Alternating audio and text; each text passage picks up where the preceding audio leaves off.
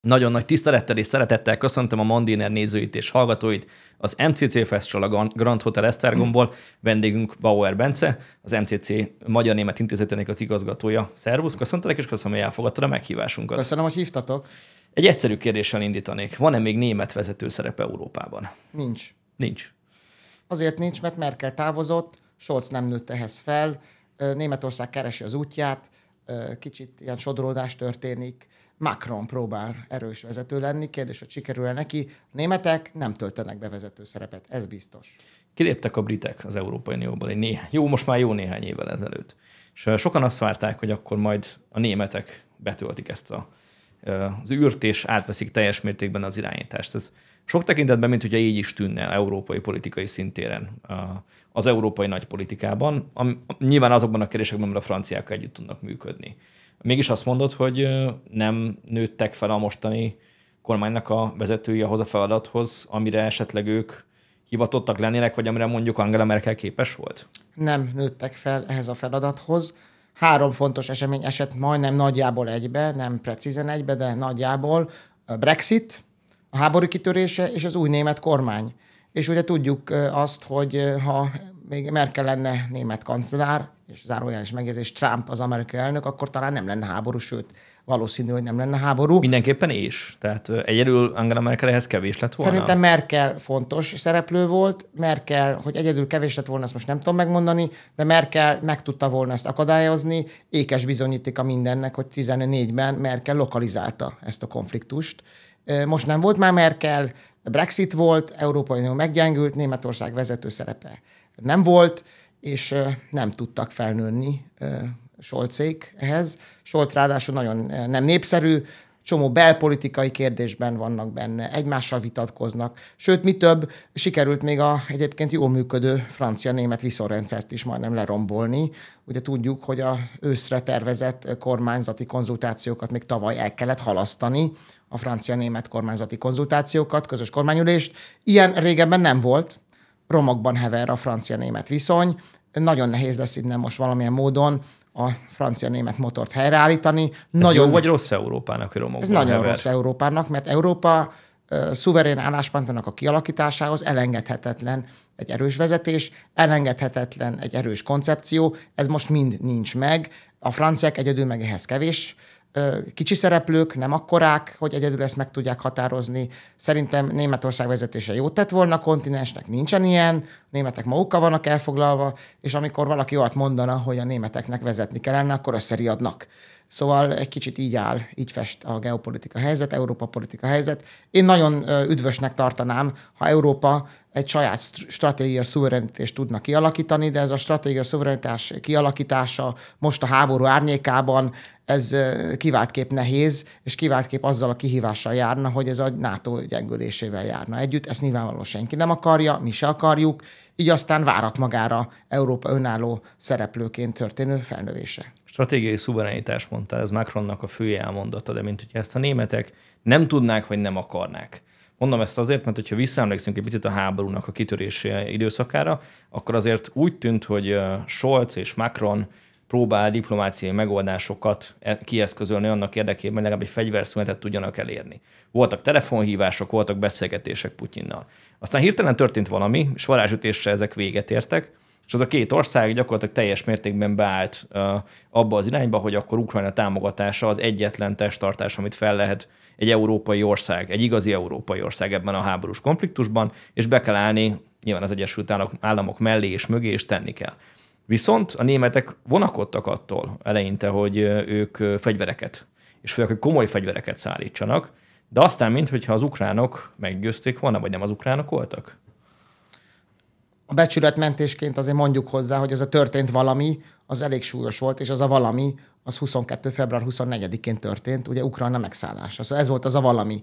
Előtte az előtte lévő időszakra datálódnak a diplomáciai kísérletek, ahogy emlékszünk a képekre, arra szép hosszú asztalnál ültek különböző fontos európai De ha vezetők. még telefonáltak is utána egy jó párat. Volt ilyen, Két, fontos hétig. Európa vezetők ültek ennél az asztalnál, fontos Európa vezetők Scholz, Macron, Orbán, mondhatjuk ebben a sorrendben. Na de komolyra fordítva a szót, Scholz nagyon sokban hasonlít Angela Merkelre, és Angela Merkelnek azt a józan, kiegyensúlyozott, kompromisszumokra hajló politikát próbálta továbbvinni. Scholz egy nagyon okos ember, sokat csinált már a német politikában, tapasztalt, de szerintem ő rájött a német politikájának alla a dilemmájára, hogy itt egy mozgásteret most a geopolitika konfliktusok, az egész felhős helyzet árnyékában kialakítani rendkívül nehéz. Rendkívül Nehéz nagy, vagy lehetetlen? Majdnem, hogy lehetetlen. És ráadásul Scholz nem tud olyan mértékben szabadon dönteni, mert ugye vannak koalíciós társai. És kivált kép a koalíciós társai, a zöldek, a szabaddemokraták, az FDP voltak azok, akik a leghangosabban követelték a fegyverszállítást, a jelenlegi politika továbbvitelét, illetve megerősítését, és Scholz bár próbálkozott némi diplomáciai eszközökkel, és nyilvánvalóan azt is tudjuk, hogy a szociáldemokrata pártnak Lást Klaus von Dochnányi MCC Festen történő fellépése 2022-ben. Van egy régi tradíciója, hagyománya a szociáldemokrata pártnak, hogy próbálnak Oroszországgal egy kiegyensúlyozott viszonyt ápolni, ami diplomácián alakul. Na ugye sokak szerint ez a megközelítés, ez a politika megbukott, én ezt egy kicsit differenciáltabban látom. Szerintem Scholz nem tudta kialakítani azt a mozgásteret, hogy Oroszországa valamilyen próbálnak egy diplomáciai csatornákon keresztül közvetítő szerepet betölteni a németek. Most jelenleg nagyon erősen igazolódik a német politika az amerikai állásponthoz, ami szerintem teljesen természetes és normális, hiszen NATO szövetségesekről van szó. De hosszú távon nem szabad feladni azokat a törekvéseket, hogy Európának a saját mozgásterét kell kialakítani, nem az, Európa, nem az Egyesült Államokkal szemben, de az Egyesült Államok mellett. Mert nem hagyatkozhatunk mindig arra, hogy majd az amerikaiak megoldják a biztonságunkat, mint hogy ugyanúgy nem hagyatkozhatunk arra, hogy majd Oroszország megoldja az energiakérdéseket. Szóval itt azért van némi probléma, és Scholz, ha ezt most összegezzük, Scholz ezt a dilemmát szerintem felismerte. Sokan beszélnek biztonságpolitikai szempontból, hogy a németek követik az amerikaiakat, és ezekben a geopolitikai kérdésekben is az amerikaiakat követik. Szóval vannak olyanok, akik azt, azt mondják, hogy a németeket szinte uralják az amerikaiak, és a német kormányba egy ilyen hátsó ajtón az zöldeken keresztül az amerikaiak bármikor be tudnak lépni, és bármikor tudnak rendezkedni. Ez ennyire egyszerű ez a képlet? Ez nem ennyire egyszerű ez a képlet, ez bonyolultabb a képlet. Ne felejtsük el, hogy a Németországi Szövetségi Köztársaság alapító műtoszához tartozik ugye az erős transatlanti kapcsolatrendszer. Gondoljunk arra, hogy még mielőtt megalakult 49-ben az NSK, ugye volt a Berlin blokkád, és az amerikaiak látták el Berlint majdnem egy éven át repülőúton, három percenként szálltak le a repülők. Szóval van egy nyilvánvalóan felépít, felépült egy demokrácia, az jólét alakult ki Nyugat-Németországban, és ez Amerikának köszönhető, és az amerikaiak irányában nem csak egy formális kötődés van a NATO tagságon keresztül, hanem van egy mentális kötődés a német társadalmak, a transatlantizmus Mentális vagy érzelmi? Tetten, tetten fogható. Ez inkább uh, mentális, uh-huh. szóval nem, nem érzelmeken alapul, ez egészen racionális uh, érdekek mentén is akár lehet ezt definiálni. De ne felejtsük el ezt, hogy a zöldeknek a politizálása nagyon sokat elárul Németországról. A zöldek politizálása nagyon sokat elárul németországi folyamatokról, változásokról, dinamizmusokról. A zöldek, amikor alakultak, több mint 40 évvel ezelőtt, egy baloldali, hippi, a 68-as mozgalomból kiinduló párt volt. Volt egy nagyon erős anti-amerikanizmus, ami ugye a nemzetközi baloldalban akkor teljesen benne volt. A zöldek nagyon változtak. A zöldek már, már egy teljes mainstream párt lettek, a szavazói rétegük a leggazdagabb, nagyvárosi, jóléti ö, helyzetben vannak, és teljes mértékben hisznek most már az amerikai transatlanti kapcsolatoknak. Ennek ékes bizonyítéka egyébként, hogy egy amerikai állampolgárt, egy Greenpeace vezetőt neveztek ki államtitkárnak, vagy bocsánat, külügyminisztérium külön megbízottnak a külügyminisztériumban, Jennifer Morgan személyében. Ez egy óriási botrány, és valahogy ezt az ellenzék nem tudta tematizálni, vagy nem akarta tematizálni, és azt se szabad elfelejteni a német politikai tér elemzése mentén, hogy ugye Friedrich Merz, a CDU-nak a frakció és pártelnöke, sokáig az úgynevezett transatlanti híd nevezetű nagyon befolyásos NGO-nak az elnöke volt, vezetője volt. Most ezt a pozíciót Zigmar Gabriel korábbi SPD-s külügyminiszter tölti be. Azaz ez a transatlanti kapcsolatrendszer, ez a német politikának az egyik mozgató rúdja, és ezt nem lehet csak úgy elhanyagolni. Ez egy régi, hosszú évtizedekre visszamúló kapcsolat, és Viszont a stratégiai önállósághoz szükség van arra, hogy legalább bizonyos részeit megkérdőjelezzék ennek. A megkérdőjelezés az, az mindig egy okos dolog, hogy az ember átértékeli a saját politikáját, de a jelenlegi helyzetben, a jelenlegi háborús helyzetben ez a megkérdezés egyenlővé lenne a NATO-nak a megkérdezésével is, és ez nem a mi érdekünk. És szerintem ez nem is a magyar érdek, nyilvánvalóan, hogy erős NATO-ban vagyunk érdekeltek, erős szövetségi rendszerben vagyunk érdekeltek. Ezeket a dolgokat nem háború alatt. Tehát akkor azt mondod, hogy a, ahhoz, hogy egy stratégiai függetlenséget ki tudjon alakítani Európa, ahhoz először arra van szükség, hogy ez a háború véget érjen. Egyszerűbb lenne, nyilvánvalóan a stratégia függetlenség kialakításához hosszú út vezet, hosszú vitás út vezet. Ezt le lehet folytatni, ezt egy háború alatt, de talán nem annyira tanácsos. Nyilvánvalóan szerepet fog az is játszani, hogy hogy alakulnak majd az amerikai elnökválasztások. Ennek egy fontos befolyása van az egész háború kimenetelére. Én úgy vélem, hogy ezt a gondolatot, stratégia, függetlenség, autonómia kialakítása, ezt mindenki szépen erről papolt sokáig, de senki se tett semmit. És most itt a helyzet, most erre szükség lett volna, ugye Európa megissza a kárát, megissza a levét ennek a konfliktusnak, Sajnos most ez, ez nem időszerű, bár kell el, elgondolkodni rajta. Szavazói mozgásokra is utaltál, főleg a zöldekkel uh-huh. kapcsolatban, hogy meglehetősen ügyesen változtatták meg a stratégiájukat, vagy inkább taktikájukat, ez is egy kérdés, mert hogy nem vagyok benne teljesen biztos, hogyha mondjuk egy republikánus vezetés lenne az Egyesült Államoknak az élén, egy republikánus elnökkel, akkor ők ennyire közel lennének Amerikához. Igen, itt vannak ugye a magyar közélet számára pont inverse képet fest a német közélet. Ugye a erős szimpátia, közeledés a demokrata adminisztrációhoz, ami egyébként egybeesik a zöldek kormányzati szerepével időben. Ez egyértelműen azzal magyarázható el, hogy Németországban egyébként Trump politika nagyon elutasított, nagy elutasítottságra talál.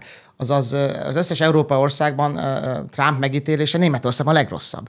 Azaz a demokrata adminisztrációhoz történő kötődés az egyet jelent úgymond elutasítani Donald Trumpot. Nálunk ez ugye fordítva van. Mi ugye nem mindenképpen Trump mellett voltunk, de azért voltunk inkább Trump mellett, mert Hillary Clinton ellen foglaltunk állást, az egy másik reakció. Szóval ez, ez nagyon beszédes, és egy kicsit félő, hogy az európai politika, az európai önálló politika mindig a kérdés körül kerül meghatározásra, hogy éppen jelenleg milyen pártpolitikai színezetű az amerikai elnök. Szerintem ez nem jó mert mindig mínuszból pluszba megyünk, pluszból mínuszba, és ez a amplitud váltások, ezeket ugye Németországban is tetten lehet érni. Ezzel kapcsolatosan jobb lenne, ha hosszú távon egy kialakítható, megbízható olyan Európa politikát tudunk kialakítani, amiket független az Egyesült Államok aktuális elnökétől. Emlékezzünk rá, hogy maga Angela Merkel találta jó pár évvel ezelőtt még kancellárként azt mondani, hogy hát ugye nem lehet már az Amerikára számítani, zárulás megjegyzés, ebben Trump volt az elnök. Ugye nekünk akkor most európaiaknak lassan kéne elindulni a fegyverkezés téren, akár önálló biztonságpolitika kialakítása téren. E, olyan gondolatok egyébként, amit a magyar miniszterelnök már sokkal korábban megfogalmazott. Szóval érdekes, hogy ez ilyen konjunkturális megítélésnek van kitéve. Mindig a személyhez kötük. Meg a személyhez kötük. Érdekes, amit mondtál a Trump-Merkel párosról, vagy antipárosról. Most eszembe jutott egy cikk, amit talán a Foreign Affairs-ben, vagy a Foreign Policy jelent meg még. Akkor azután, hogy Donald Trump lett az Egyesült Államok elnöke, és tulajdonképpen egy ilyen felhívás volt, hogy most meg kellene találni a szabad világnak az új vezetőjét. És hát a cikk az arra próbált meg kifutni, hogy hát igazából egy olyan szereplő van, aki erre képes, az Angela Merkelnek hívják. Mégsem vállalta fel. De. Felvállalta? Felvállalta, ez mindjárt az adok erre tárgyi bizonyítékokat is. Ugye volt régebbiekben egy fáma, ez a fáma ez egy könyvpublikáció során megerősítést talált, és azóta nem cáfolta senki, mi szerint Barack Obama meggyőzte Merkel asszonyt 16 végén, 17 elején, hogy most úgy ugye, úgymond az a időzel katasztrófa történt, időzel vége, hogy Donald Trump lett amerikai Egyesült Államok elnöke, a Merkelnek kéne még egyszer vállalni a 17-től 21-ig tartó ciklust. De Merkel nagyon sokat gondolkodott Ezért azon. vállalta? Ez a fáma járja, hogy Barack Obama meggyőzte Merkelt, hogy úgymond átadja neki a demokratikus világvezetését, és Merkel nem akart újraindulni 17-ben, és végül is így a, így a érte, ért, értesülések, hagyta magát megnyőzni Barack Obama által, hogy újra induljon 20, 20, 17-ben, a 17-től 21-ig tartó ciklusra, és tényleg újra is indult, meg is választották, úgymond felvállalva a szabad világ vezetését, most, hogy ugye bizonytalan helyzetben van, bizonytalan helyzet megint időzél az Egyesült Ám- Amerika, Amerika Egyesült Államok. Na, és akkor innen egyenes út vezet ahhoz a kérdéskörhöz, hogy Angela Merkel megítélés egyébként példakép a demokratáknál Amerikában mindig pozitív volt, a német zöldeknél mindig jobb volt Angela Merkel megítélése, mint maga a CDU választóknál. A szociáldemokratáknak mindig kedvezőbb volt, mint a saját szavazóinál. Azaz nagyon beszédes, hogy Merkel talán annyira nem is egy konzervatív vezető volt, hanem inkább egy olyan mainstreamnek megfelelni próbáló vezető, aki vélt vagy valós társadalmi elvárásoknak próbált megfelelni. Elmondta Scholz kapcsolatban, hogy ő nem tudja ezt hozni. És én emlékszem felmérésekre a, a választás követő, amikor összeállt ez a három osztatú koalíció, hogy már akkor a németeknek a 41 néhány százaléka úgy gondolkodott, hogy ez úgyis csak egy átmeneti történet lesz, és hogy Scholz nem fog tudni uh, hosszú távon kancellár maradni, hanem ő egy ilyen átmeneti kancellár, egy ilyen négy éves kancellár lesz. Ez látszik most a német politikában, hogy most egy átmeneti időszak, és majd jön valaki más? Ugye most vagyunk lassan a ciklus felében, Két év múlva lesz német szövetségi parlamenti választás. Egy biztos. Olaf Scholz kormánya nagyon nem népszerű. A kormánypártok együttes támogatottsága alig éri el a 39-40 százalékot, a három kormánypárt együttes támogatottsága. Az ellenzéki pártok támogatottsága 60 százalékos. Ez nagyon sok.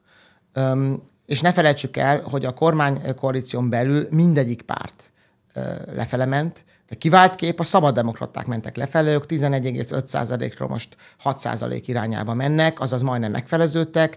Zárójeles megjegyzés, mindig így jártak, amikor oldalt váltottak, úgymond a német történelm során. Ugye ők valamikor a jobb oldalra kormányoztak, valamikor a bal oldalra, és mindig egy ilyen váltás következtében a szavazóinak nagy részét elvesztették. Na de ami nagyon beszédes, hogy a zöldek is gyengültek, és a szociáldemokraták is nagyon gyengültek. Annyira, hogy begyengültek a szociáldemokraták, hogy most már az AFD is megelőzte őket.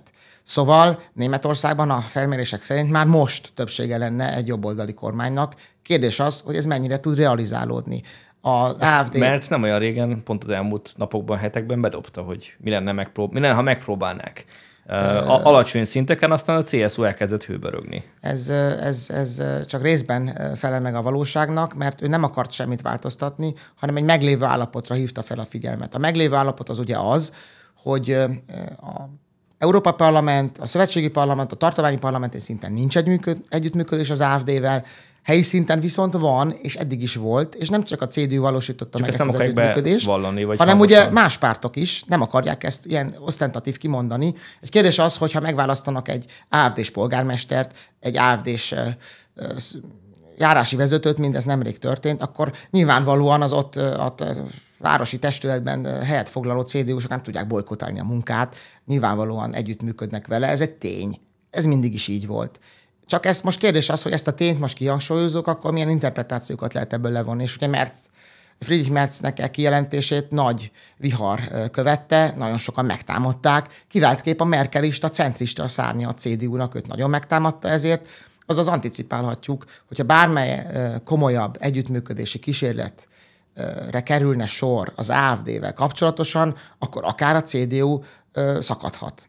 És az biztos, hogy bár formálisan, nominálisan a CDU-nak meg az AFD-nek akár még többséges lehetne, akár kettőnek együtt, szövetségi szinten, nagyon sok tartományi parlamentben, na de a CDU e tekintetben nem egységes. Azaz ilyen formalizált, vagy nem formalizált együttműködésre kerülne sor az AFD-vel, a CDU ezt gyakorlatilag nem biztos, hogy túlélni. Mire számít az európai parlamenti választások tekintetében Németországot illetően? Az európai parlamenti választások egy fontos fokmérője a nemzeti politikának, és a CDU már múltkor nagyon rosszul szerepelt. Én azt várom, hogy miután alacsonyabb is a választói részvétel, és tudjuk, hogy az AFD-nek a szavazói elszántabbak, határozottabbak, ők frusztráltak, ők nagyon erősen egy protestből kiindulva, és egyébként konkrétan az ellenzéki szerepet betöltve politizálnak. Én azt várom, hogy fejfej mellett fog az AFD a CDU-val az első helyért versenyezni az Európai Parlamenti választásnál. Ha az AFD az első helyen szerepelne, akkor az egy politikai földrengést okozna Németországban, abban egészen biztos vagyok, de még fontosabb a most október 9-én Hessenben és Bajorországban történő tartományi választásokra figyelni, és az AFD-s szereplés és az AFD-vel történő kapcsolatrendszert megítélése tekintetében még fontosabb, a 2024 őszén Brandenburgban, Szászországban és Türingiában történő parlamenti választásokra figyelni.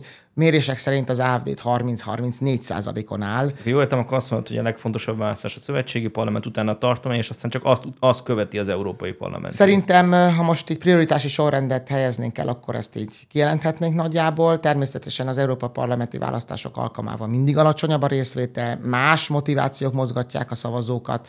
A tartományi választások azért fontosak, mert a főhatalmat ott választjuk, ugye a főhatalma tartományokban van, de ugye a szövetségi választások is fontosak, mert ott dől el, hogy ki lesz a kancellár, a német szövetségi kancellár, azaz ez a sorrend, amit felállítottál, ez úgy nagyjából megáll a helyét, de ugye mindig ugye téma szerint lehet egy kicsit ezt modulálni, de nyilvánvaló, hogy az össz német szavazók legközelebb 2024. júniusában úgymond ülnek össze, és ítéletet hoznak a jelenlegi koalícióról, és az AFD-ről sokat lehet beszélni, de talán összefoglalva az eddigi tapasztalatokat, az AFD azért ilyen sikeres, mert ők tényleg ellenzék. Ők tényleg felszólalnak a szövetségi kormány politizálása ellen, és egyébként felszólaltak a CDU baratolódása ellen is.